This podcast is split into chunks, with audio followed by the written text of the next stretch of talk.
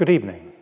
This evening, I'm going to talk in this series about major challenges in public health about the changing geography of ill health here in the UK and around the world. One of the things that's very striking about uh, disease is that there are very wide variations in ill health which can occur over really quite short distances, and even larger ones if you're talking about uh, large distances. Sometimes these are a consequence of the environment itself, and this is particularly true for infectious diseases, and then there's some other uh, rather obvious examples. Uh, for example, it's pretty unlikely you're going to get uh, frostbite in the desert, it's pretty unlikely you're going to get sunstroke in a European winter. But more often, the variation points to some other major, major driver of disease.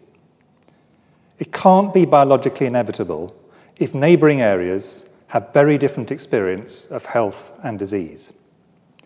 And this changing geography, or this geography of ill health, where it varies in over space, varies also over time. So ill health can often move around, and we'll give some examples of that later in the lecture. Identifying this variation is uh, important for several reasons, but two in particular. It tells you something about the disease itself, and secondly, it tells you where you need to go to try and uh, prevent it.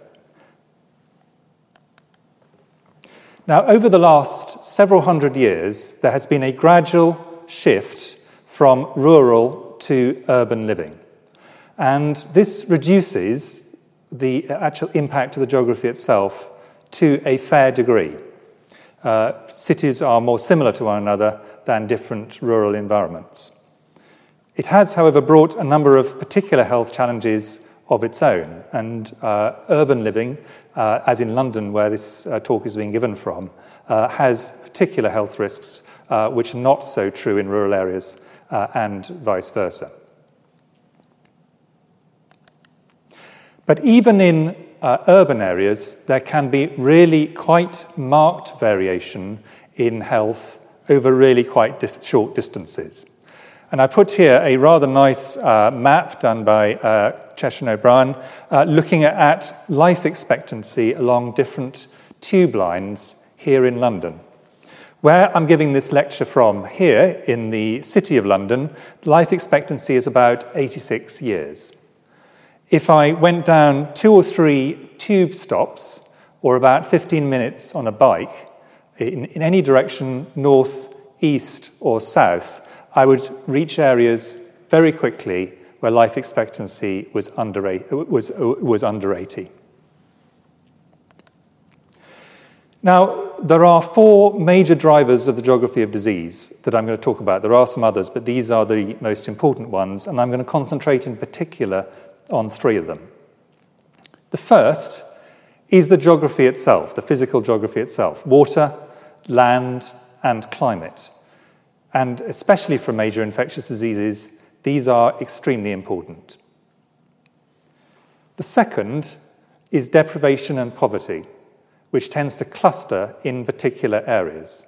Uh, and this graphic uh, depiction here by Hogarth uh, of an imaginary beer street uh, where people are, are drinking uh, softer liquors, and Gin Lane, uh, where people are drinking harder liquors, also points to issues that combine poverty and issues of cultural and social behaviours. The third thing is the age structure, because the age structure uh, in different parts of every country is actually quite markedly different. And because which diseases you have vary th- through your life, this has a big impact on what diseases you find in particular parts of the country. And finally, there are some issues uh, which are primarily cultural and behavioral, which I will talk about uh, less, but they, they can be uh, very important. Now, the next uh, three, three or four slides are extraordinarily encouraging. There have been massive changes in the geography of ill health over the last 70 years. So, this uh, map of the world shows life expectancy at birth in 1950, a point when many people watching this lecture would have been alive. Uh, and anything in yellow or very light green, uh, the life expectancy was less than 50. And in the, light, the very lightest yellow colours, uh, less than 40. If we look at the same map with the same colours now, this is what has happened. A, an extraordinary improvement in life expectancy in the areas of the centre of the, uh, of the globe uh, where uh, there are a combination of particular diseases, uh, like malaria, we'll come on to, uh, but also, above all, poverty. And as poverty has decreased and medical science has advanced, uh, these diseases and uh, these problems of ill health have reduced all around the globe. And we now have a situation where most places in the least uh, wealthy countries in the world, for example, in parts of Africa, parts of Asia, and some parts of Latin America, now have better life expectancy than the wealthiest parts of the world had uh, uh, uh relatively recently. And this continues. So, this is just a change in under five mortality. These are children under five from the year 2000 up to 2017, um, backward looking uh, data. Uh, and uh, what you can see on the left uh, is where we were at the turn of the century and where we've got to just a couple of years ago.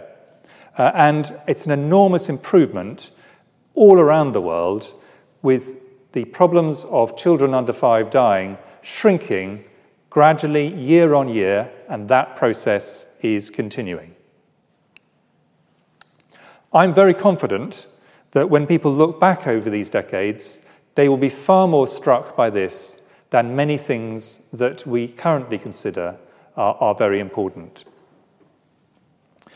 Now, what has caused this is many different things, some of which are to do with medical science, improved drugs, improved vaccines, improved diagnostics, but also reductions in poverty, better diet, clean water, preventing major diseases like malaria with things like bed nets, uh, antibiotics.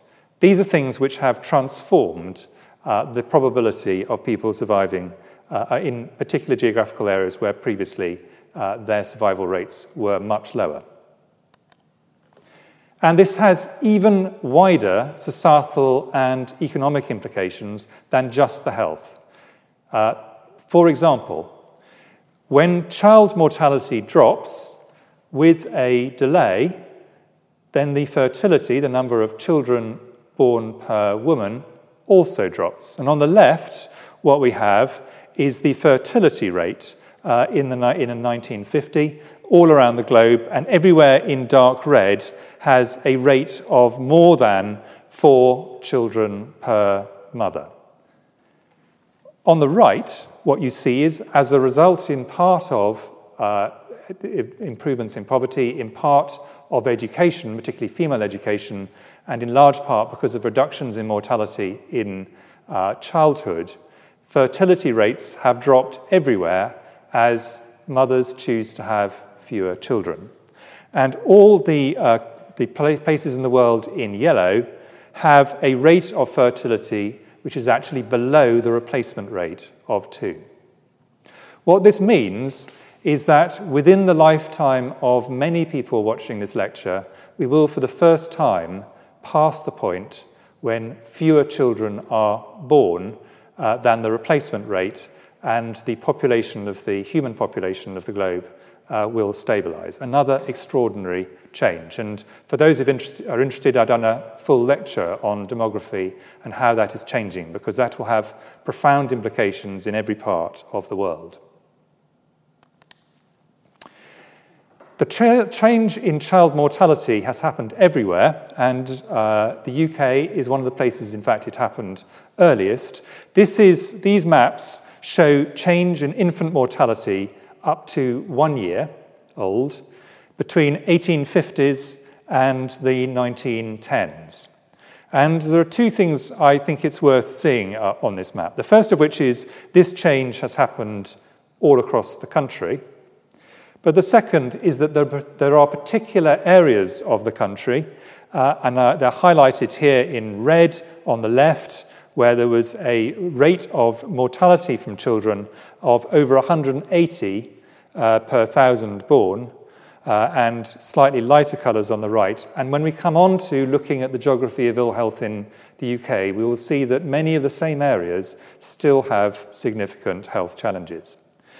Just to take us up to date, if you compare this 180, uh, you'll find that uh, we now have uh, a death rate uh, in, uh, of around 3.8 deaths per thousand life births. A stunning uh, turnaround over time. Now, the most marked area where the geographical differences as a direct or indirect consequence of the physical environment are infections. And these uh, vary depending on whether we're talking about rural or urban situations.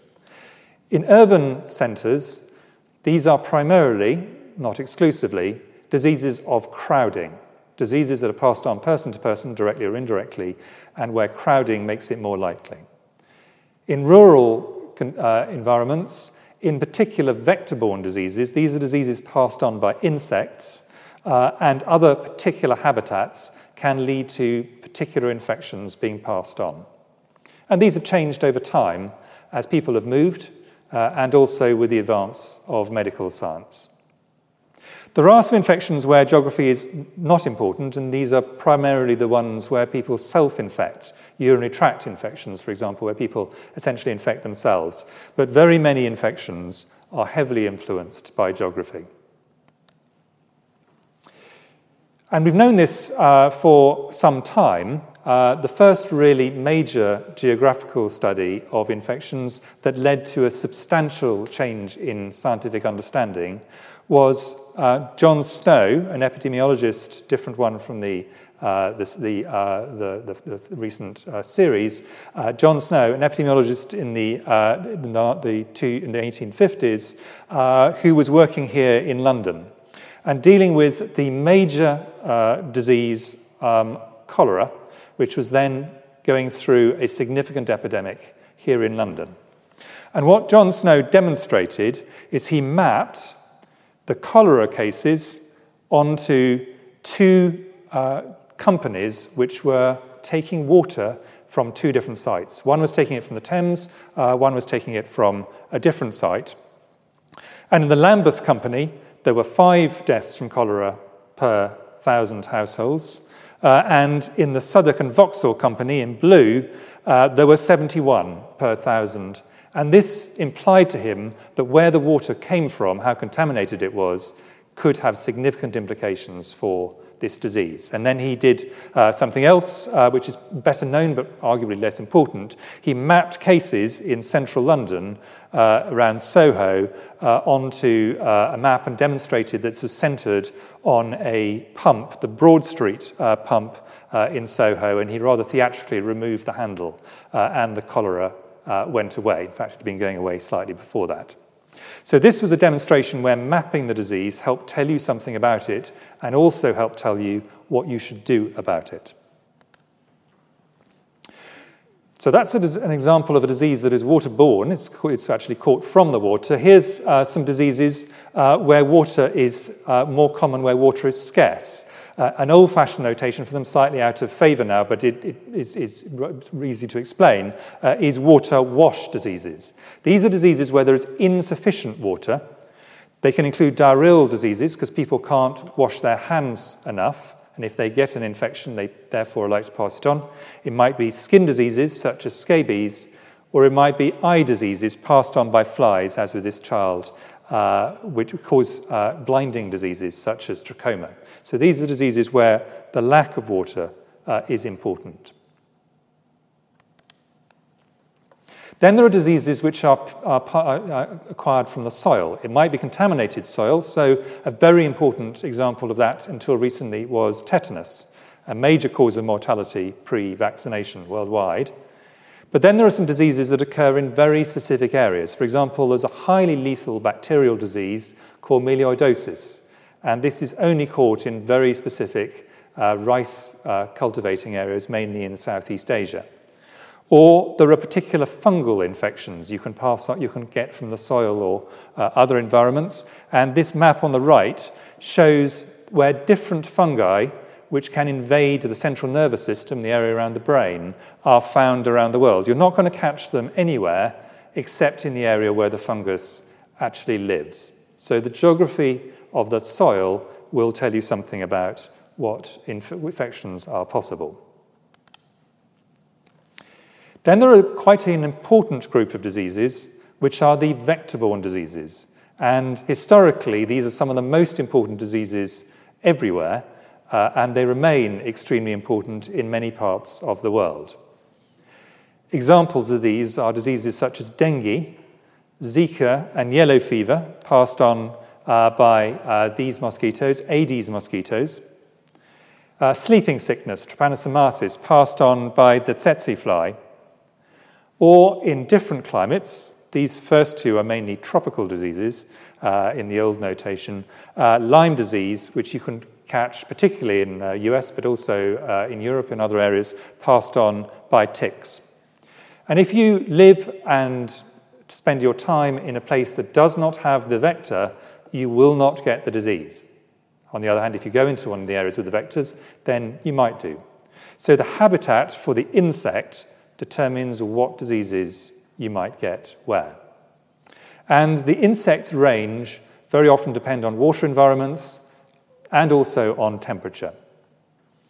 And insects themselves and their interactions with humans are very heavily affected by urbanization, changes in land use, climate change, which is going to have a significant moving around of some of these diseases over time, but also, importantly, medical countermeasures, what we can do to prevent them through drugs, vaccines, bed nets, and other interventions. The most important of these uh, is malaria in terms of numbers of people who die. Uh, and this has changed geographically significantly over time. So, on the top, what we have is a map of the malaria endemic areas where there was significant malaria or had mild uh, amounts of malaria um, uh, around 1900. And this extended right the way up, for example, the eastern seaboard of the USA, northern part of Australia, uh, quite significant parts of Europe. That's now gone. And this is a combination of uh, active interventions to get rid of malaria uh, and urbanization and changes in land use. And then on top of that, we've got countermeasures which actually reduce the impact of these diseases over time. Uh, and uh, malaria is a good example of this. So there are still around 400,000 deaths a year from this disease. But due to much better prevention and treatment, this is a massive improvement from where it was in the year 2000, uh, where just short of a million uh, people a year died. So that is an over halving of deaths uh, over that time. So that's an astonishing improvement where a major disease has both moved geographically and reduced in its importance.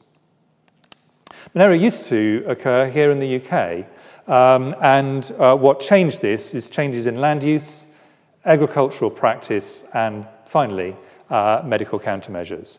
Uh, in particular, uh, wetland draining, uh, drainage and reduced cattle density.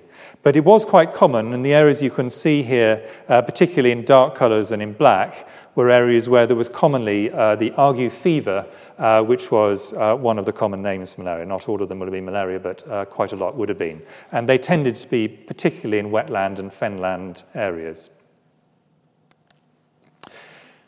So that's a very widespread vector borne disease. Some vector borne diseases are much more geographically specific. So, for example, river blindness, the clues in the title, otherwise known as onchocerciasis.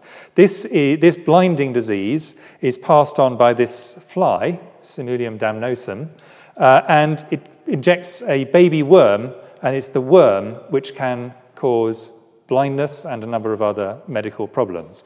And it's got a relatively broad geography if you look at the very large area, but actually it tends to be highly concentrated in river areas. And this is a, on the bottom uh, right here in terms of the photos. This is a helicopter uh, spraying insecticide uh, to try and help control this major cause of blindness globally. A recent example where knowing about the vector was important uh, was Zika. There was a very major outbreak, uh, epidemic of Zika, uh, centered on Brazil, not exclusive to Brazil, uh, in 2015 and in a variety of other places.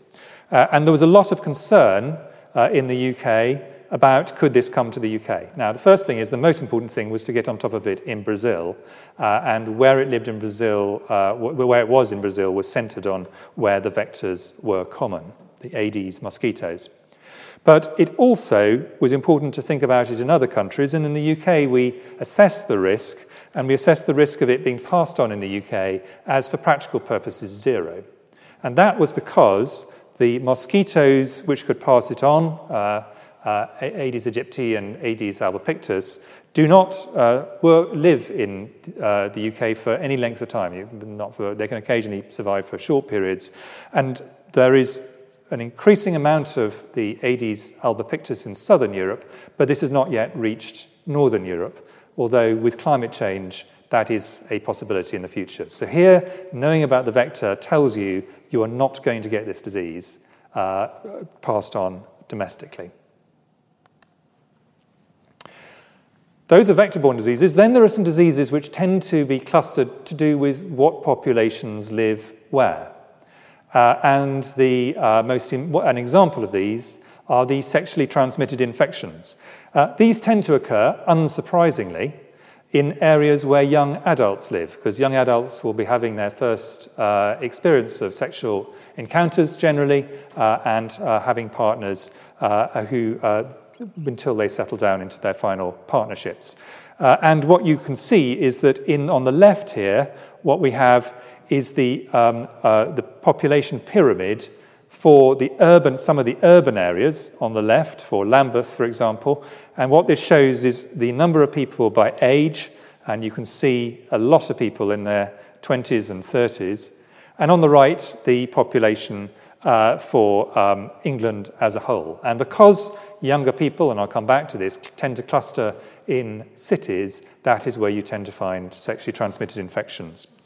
For the rest of this talk, I'm going to be showing maps uh, which tend to have uh, darker colours or bright or, or red colours uh, where there is more disease. Uh, and in the case of sexually transmitted infections, the orange areas are where most of the infections are found. And as you can see, they are centred on the big urban centres. And in all of these, I'm going to show uh, beside them something which demonstrates how much variation there is across the country. From on the, on the left, the lowest rates in the country, and on the right, the highest rates. And a big difference suggests the geography really does make a big difference, as it does for sexually transmitted infections. People often think about sexually transmitted infections as trivial diseases, uh, maybe embarrassing diseases. They can be very serious.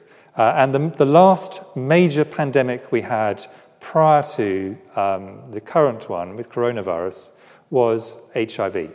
There was in, in, in between that a pandemic of influenza, uh, but that really produced uh, many fewer problems. And the HIV pandemic, uh, which uh, was really going at considerable rate at the point when I uh, was first a, a doctor, uh, spread very widely around the world, but in particular around Africa. And this is making the point that infectious diseases spread geographically and particularly epidemic and pandemic ones do. Now, in the case of HIV, it was a relatively slow progression. So, top left is the percentage of the population in Africa who had HIV in uh, 1984, uh, then to the right, 1989. Uh, on the bottom left, 1994, gradually spreading and getting more common, uh, and on the right in 1999, 1999. Uh, and the places in red had a rate of, a rate of in the population, in the adult population, uh, of uh, over 20%. Uh, I was working actually in southern Africa, uh, in Malawi, in that, uh, that era, and very large numbers of people had HIV, and all of them, sadly, virtually went on to die. And that has changed uh, because we now have better drugs, which mean that most people with HIV on drugs will live a normal or near normal lifespan. So that's, those are sexually transmitted infections. Then we move on to respiratory infections, and these tend to be epidemics and infections more likely in crowded and therefore urban environments. So, this is an example from now. This is COVID this year, COVID 19. Uh, and on the top of this graph, what we have is the rates and the age standardized mortality, so this takes account of age, in the most rural areas and sparse settings, all the way through to the bottom, which shows urban major conurbations. The more urban the area, the more we tended to see this disease. And that is because, primarily, because of crowding. And these kind of infections, particularly respiratory infections, can spread very fast. So, the initial spread of COVID 19 in China, uh, this is data from the Chinese CDC, and on the left uh, is December the 31st, where it was, and on the right is where it had got to by February the 11th. So, only just over a month later. An extraordinary spread through China, which is a large uh, country, uh, obviously, uh, and then spread very rapidly around the world. So, infectious diseases can move geographically slowly, but they can also move geographically incredibly fast, and in particular, uh, respiratory infections such as this can move at substantial speeds. Now, they do spread, but it's not random. Uh, and with very many infections, what you'll find is they tend to concentrate in areas of relative deprivation and hit hardest there and cause the most mortality there. And UK COVID uh, 19 rates very much show this. These are data from the end of the last uh, month, uh, and what they show is quite a heavy concentration, in particular around urban areas, with the rates on the left, darker colours, uh, more COVID, and on the right was the rate of change, where brown means uh, much greater increases. So concentrating in particular areas, but in particular in areas of relative deprivation. And if you look uh, over the whole of the epidemic so far. On the right here, what I've shown is a map of England where uh, is, what we have is dep- the most deprived areas socioeconomically uh, in darker colours, and on the left, uh, what we have uh, is the distribution of COVID. And what you can see is the dark colours for COVID and the dark colours for deprivation in urban areas match one another very well. So, unfortunately, infectious diseases tend to move to areas where greater deprivation occurs. So, those are the infectious diseases. And I now want to move on to the uh, non infectious, or what are generally termed non communicable diseases, because whilst infections dominate the poorest countries and the poorest regions, and historically infections dominated the whole of the world, but as the world has got wealthier uh, and more urbanized. That's been less true with medical countermeasures uh, against them. We have been uh, remarkably uh, good at getting on top of infections historically. It's one of the areas of medical science that's been most successful. Here, from here on, I'm going to talk uh, almost entirely about non communicable diseases. And these are just the rates of different diseases uh, that cause mortality in England. Uh, from, uh, and this is recent data, uh, September 2020, and the last five years. And in, the blue arrows are all the non communicable diseases. And as you can see, non communicable diseases are much more important in this high income setting. Now, there are examples of non communicable diseases where the land itself can cause disease. This is a disease, for example, a very neglected disease called podoconiosis. This is something which is caused by uh, red uh, silica in red clay. and when people walk around in it, because they're farming in red clay in particular geographical areas, for example, here's a map of it in uh, Ethiopia, it gets into their skin, gets into their lymph glands, uh, and then blocks them up, and what you get is uh, significant uh, deformity and disability, particularly of the feet. And then there are some things like uh, water minerals, which can have a significant impact. For example, uh, fluoride uh, varies naturally in how much fluoride there is in water, uh, and having too much fluoride, having a very large amount, way beyond what you'd have under ordinary circumstances, can be damaging to teeth, but having not enough fluoride or not having fluoride leads to significantly weaker teeth. You need to have the right amount of fluoride to uh, improve tooth health. And this isn't a trivial thing. Uh, uh, for example, the most common operation on children in the UK uh, is tooth extraction. And on the right, what we've got is the amount of arsenic in drinking water. Again, this would be more important in poorer areas. But some forms of water are significantly more likely to have arsenic than others, uh, and this can lead to a variety of cancers. I'm just using these examples where geography itself can cause non communicable diseases.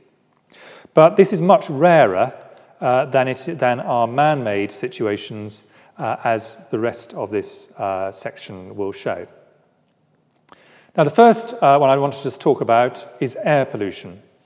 Air pollution causes strokes, heart attacks, some cancers and uh, asthma attacks, a variety of other problems, and it contributes to multiple other diseases. Uh, the fraction of mortality that is caused by air pollution in the UK is possibly unsurprisingly very heavily concentrated where there's urban areas, particularly with heavy traffic. So, uh, in the UK in particular, this will be found around Greater London.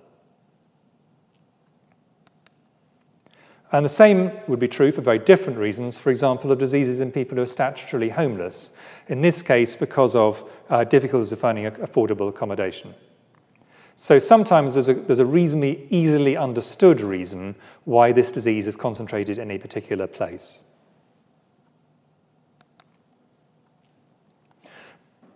But a very large number of these, the reason why it concentrates in a particular place is because of deprivation, of people uh, being coming from poorer socioeconomic backgrounds, uh, and that tends to lead to multiple bad outcomes via a variety of routes. Less good diet, less good housing, potentially more dangerous or less healthy work, often fewer educational opportunities, smoking, because the cigarette industry goes after the poorest, and uh, importantly, for people in my profession, the in, what was called by Julian Tudor Hart the inverse care law, where the least wealthy people have the biggest health problems but tend to get the least uh, interventions in health terms.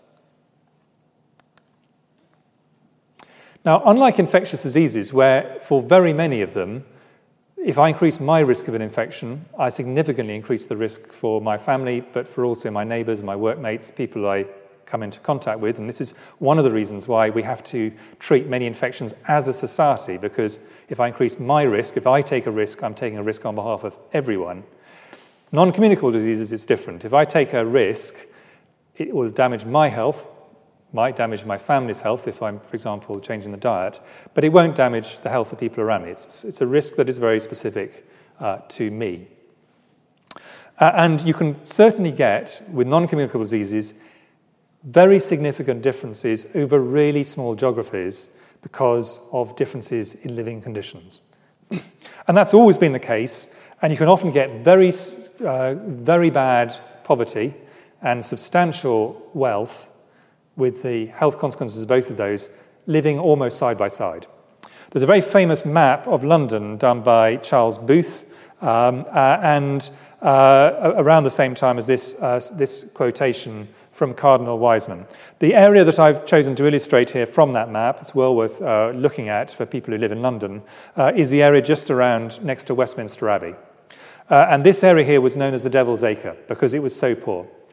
Uh, and uh, I'll just read the first half of this. Close under the Abbey of Westminster, lies concealed labyrinths of lanes and courts, the alleys and slums, nest of ignorance and squalor, wretchedness and disease.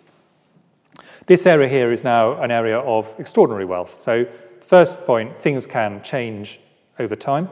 Second point, uh, that these things can be very close to one another. So, in yellow here, Booth has coloured in the areas where the wealthiest people lived. Uh, red was the middling uh, wealthy people, and black and dark blue uh, were the poorest, and living one street away from one another with very different experiences of disease. But this continues. This is not a historical uh, issue, this continues to date.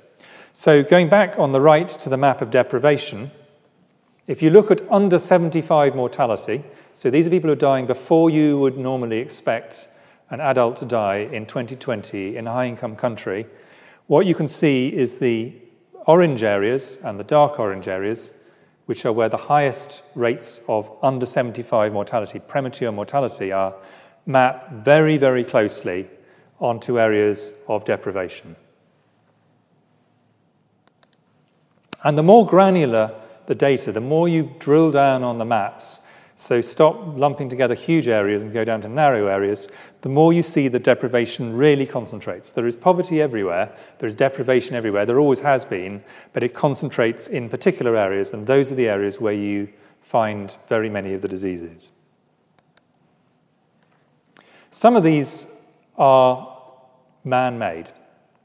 So, if we look, for example, again at relative deprivation on the left and smoking prevalence on the right, what you can see uh, is that the cigarette industry, uh, which will kill very many of its customers, goes to the least, least wealthy areas to get their profits.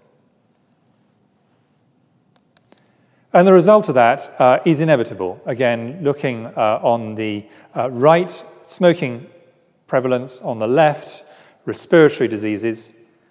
And I could show the same map for lung cancer, the most common causes of cancer mortality, uh, show the same map for many other diseases. Smoking causes very many problems, and it's because the smoking, and they tend to be concentrated in the poorer areas, in large part because the cigarette industry goes to the poorest to make their profits. And you can see this also is important for cardiovascular disease, heart disease, and stroke, for example. And this varies very largely across the UK, uh, and the rates are very substantial, uh, particularly in younger people. Uh, the variation is very substantial. So, for example, 138 per 100,000 uh, in Glasgow compared to uh, 39 per 100,000 in parts of Hampshire. Then uh, here's a map of diseases, deaths due to liver disease. Again, very significant variation around the country. Now, this is not straightforwardly about income. In fact, uh, in the UK, generally people who are wealthier uh, are more likely to drink alcohol than people who are less wealthy. But behaviours, a variety of other things, particular drinking patterns can be associated with significant liver disease, and this is highly concentrated, as you can see uh, on this map. What this tells you is these are the places you need to go to try and uh, prevent these diseases and to treat them. Obesity, a major driver of very many diseases, and this unfortunately starts in childhood. Here, what I've shown uh, on the right is a obesity prevalence, how common obesity is around England, and as you can see, highly concentrated.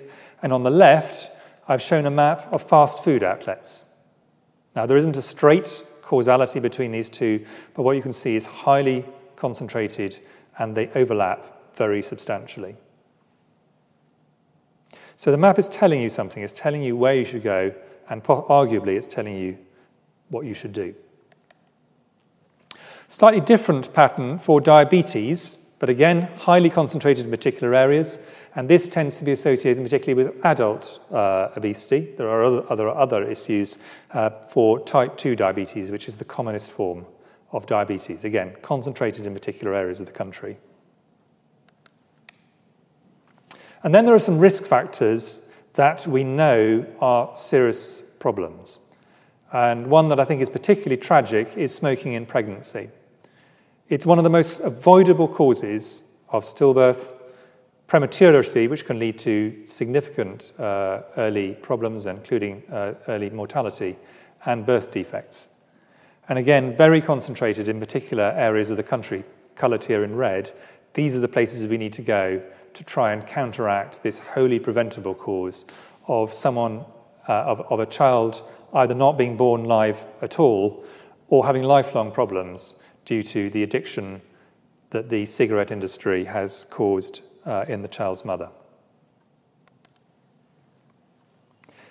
But socioeconomic deprivation is not all about post industrial areas, and I'd just like to highlight a couple of other areas before I move on to a different subject. Uh, in uh, England, very much of the most deprived areas, uh, the most deprived geographies, are concentrated in particular around the coast. And on the right here, this is a more granular look at deprivation, and what you can see is it's concentrated in all around England in coastal areas as well as in urban areas and a few rural areas as well. So, uh, wonderful places, really beautiful places like Skegness, Margate, Hastings, Weston-super-Mare, Blackpool, have very significant deprivation and they also, therefore, have very significant health problems. Let's take Blackpool. It has the lowest life expectancy in England and Wales, although it is improving, but it's still uh, very bad relative to the rest of the country. And even within Blackpool, if you then map out the mortality rates, you go for, to some areas which have very low uh, mortality rates, pretty, pretty normal for the UK, in green here. But you also have some areas coloured here in red. For those who know Blackpool, this is the famous seafront. Just behind that, some areas of significant deprivation and some of the lowest life expectancies. The red areas have a life expectancy, male life expectancy at birth, uh, of between 66.6 uh, and 73 in these data. Now, there are lots of reasons for this. I'm just going to give uh, two. One is a general one, which is Blackpool uh, was created for a particular approach to holidaying, which has changed over time and that has made uh, it more difficult for this. And any place, it might be a port, it might be a, uh, an area, coastal resort like Blackpool or Skegness, which has changed its use. There are risks uh, to health. Uh, and secondly, some particular things that has led to. So, for example, in Blackpool, there are very many large houses that used to be guest houses.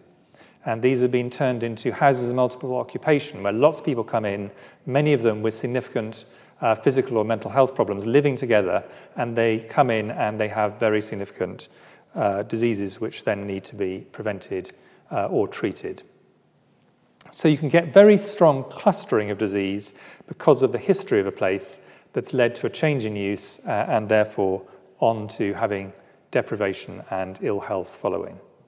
Blackpool remains a remarkable and beautiful place, but it does have these problems which are being dealt with by the local population, I think, remarkably.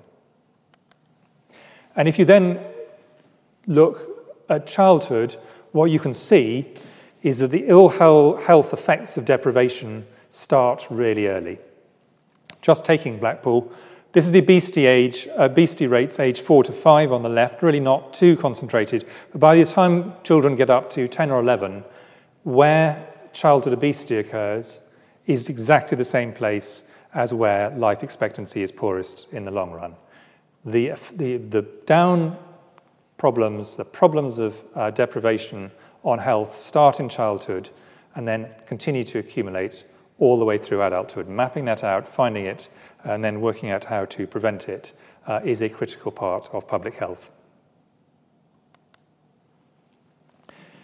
So, those are some areas around deprivation. Mental health, uh, as well as physical health, uh, is also highly variable. This is, for example, uh, a mapping uh, of uh, a, uh, one of the measures of mental health. Again, you can see it varies in different parts of the country very substantially. And some of the areas it, you have significant mental ill health by this index are rural areas, such as the, this area in Norfolk. And, the, the bulge on the right here. So this isn't necessarily just an issue uh, of urban uh, areas of deprivation. And then there are some things which, uh, in a sense, are surprising until you think about them.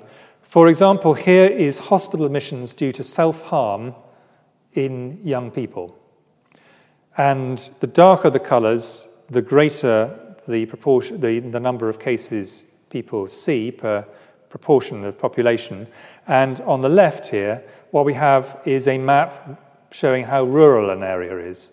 And the darker green the area, or the greener the area, the more rural it is. And in this environment, what you can see is actually many of the areas where there is significant rates of self harm in young people uh, and young adults, children, older children and young adults, are in fact in rural areas. So the idea of sort of a rural idyll, which many people who live in cities may have, uh, can often be very misleading.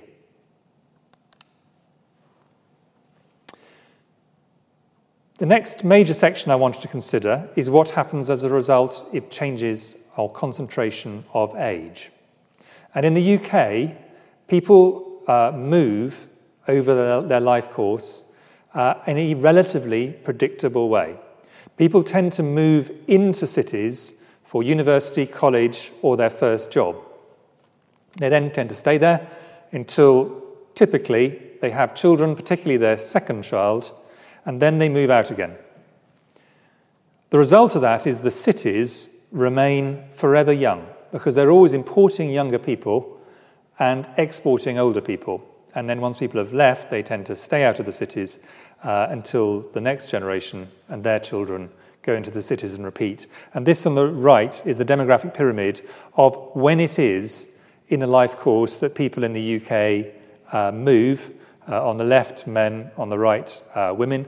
And you can see the big bulge is between 18 uh, and 25. And that's the period when people tend to move into cities for study or work. But because of this constant conveyor belt, this has very significant implications for the future geography of ill health in the UK. And this is projecting forward in time now. So, just to uh, illustrate the, um, uh, the current pyramids, here we have, for example, inner city London or inner London. On the left, Wandsworth. And what you can see here, around the outside, the blue uh, sort of line, that's the overall pyramid for the whole of the UK. What you can see is a very large number of people in, who are young adults, and on the right here, the City of London, uh, where I'm giving this talk from. But the equation has to balance. And this, on the other side of the equation, is Rother, the Rother Valley. And what you can see here is large numbers of older people, some children, but the younger people are missing because they've gone off to the city. And the same would be true, uh, for example, in Chichester. So, what you see is a very significantly different age structure in different parts of the country. And what this is going to mean over time uh, is that the proportion of people who are older is getting greater. That's a well known uh, observation. But in fact, the urban areas are going to stay pretty well the same age. And as a result, the more rural areas and the semi rural areas and the small towns are going to get older faster than you would expect. And so on the right, on the left is uh, the proportion aged over 65 roughly now, four years ago, uh, and on the right, a projection through to 2039. And as you can see, really heavy concentrations, particularly in coastal areas and rural areas. And these are places it's more difficult to provide medical services. And these people, once they're in this, this environment, not a very nice environment to be in, but as they grow older, they will start to accumulate ill health, different ill health from deprivation. That's a quantity. And this is even more striking if you look at people over 85, which is where uh, many people will have significant multiple medical problems. And this is just looking at the age of the population of 85 and over. On the top left, uh, when I fully qualified in medicine, really very few places had more than uh, 3% of the population over 85. Uh, bottom left was uh, about five years ago, uh, and on the right uh, is what it'll be like uh, at the point, roughly, that I and my generation retire. And you can see there that in many parts of the country, particularly rural areas, more than 10% of the population may be over 85 years. So this is going to be quite a challenge that we is inevitably going to happen, and we've absolutely got to address it head on. Now, the diseases of older age overlap with the diseases of younger age and of deprivation, but they have some very important differences. Uh, here, for example, is a map of dementia. Uh, now, dementia can be caused in younger age groups, and it, it, there is some link with deprivation, particularly in younger ages, but it is predominantly a disease of older age.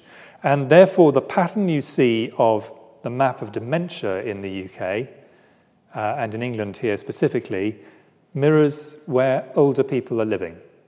So the concentration of this is in a different part of the country to the concentration of the diseases of deprivation I showed earlier on. And there's going to be a gradual shift towards of ill health towards these areas, which is wholly predictable. It's going to happen over the next two decades. And then you've got some diseases like circulatory diseases, heart, heart disease and stroke. And they, have, they are both affected by deprivation, so they concentrate in areas of deprivation, and they're affected by age, so they concentrate in areas of age. But therefore, the areas of the country they are include the deprived areas and the rural areas where older people live, and what they spare is the areas uh, in the big cities where there are fewer uh, older people uh, and where there is not deprivation to the same extent. So the map of these diseases is a combination of the deprivation and the age. What we're going to do about this in the future is something we as a society are going to have to think about very seriously. Because uh, whilst people who are older are going out to rural and more peripheral areas to live and to uh, have a good retirement uh, in most cases, younger people are increasingly concentrated in the urban centres. So the age support ratio, the ratio of working age people to pensioners and to older people, is shifting very heavily. So we're going to have many fewer young people per old person in some of these peripheral areas. And then the question is who is going to provide the nursing care, the social care support, uh, the medical care uh, in these more rural and more peripheral areas? And I think we need, again, to think about this as a major policy issue because this shift over time is inexorable. It's not something we can wish away, uh, but it is something we can try and address now. Finally, however, I'd like to finish on a uh, reasonably uh, com- confident and positive note. Uh, just uh, at the beginning, I talked about how the world as a whole has had a massive transformation in the geography of ill health, with rates of disease uh, going down everywhere and mortality rates going down everywhere, and the age which people survive to going up everywhere and that rate being fastest in the places which had the biggest problems in the first place. In the UK, we are still having improvements in life expectancy at birth, and although this varies over short periods of a few years, viewed decade by decade, there have been substantial improvements everywhere in the country. So, this is male life expectancy at birth. Uh, in 2001, to 3. So this is less than 20 years ago on the left, where uh, if it's green, uh, it's below 80. If it's in its blue, and it's in its 80s. And as you can see, if you look uh, over the period up to a couple of years ago, that has shifted very substantially, and it has shifted across the whole country. Everywhere has got better, even though those areas which are more deprived have taken longer and are still behind. But the improvement has occurred across the whole of the UK. And the same is true for women, for uh, girls and women. Female life expectancy at birth has also improved, but from a higher base. And again, it has happened across the whole of the country. So, whilst I've shown that diseases are highly concentrated, even in this high income country, uh, due to age, due to deprivation, due to land use, everywhere things are improving if you take a long view. So, to summarize where, what I've discussed over this talk, which has looked at a variety of different areas, there are very wide variations in ill health which can occur over even quite short distances. Sometimes these are the consequence of the environment itself, especially for infectious diseases, uh, but not exclusively so. And we again went through some examples of that earlier on. More, of, more often, this points to some other major driver of disease where there is a reason why there are big differences between different areas, but it's not to do with the geography, it's to do with society, it's to do with deprivation, it's to do uh, with uh, patterns of demography. It can vary over time as well as space. So the fact that an area has got significant ill health now does not necessarily mean it'll have significant ill health in the future, and the same is true the other way around. It can, ill health can move around, and we need to track it.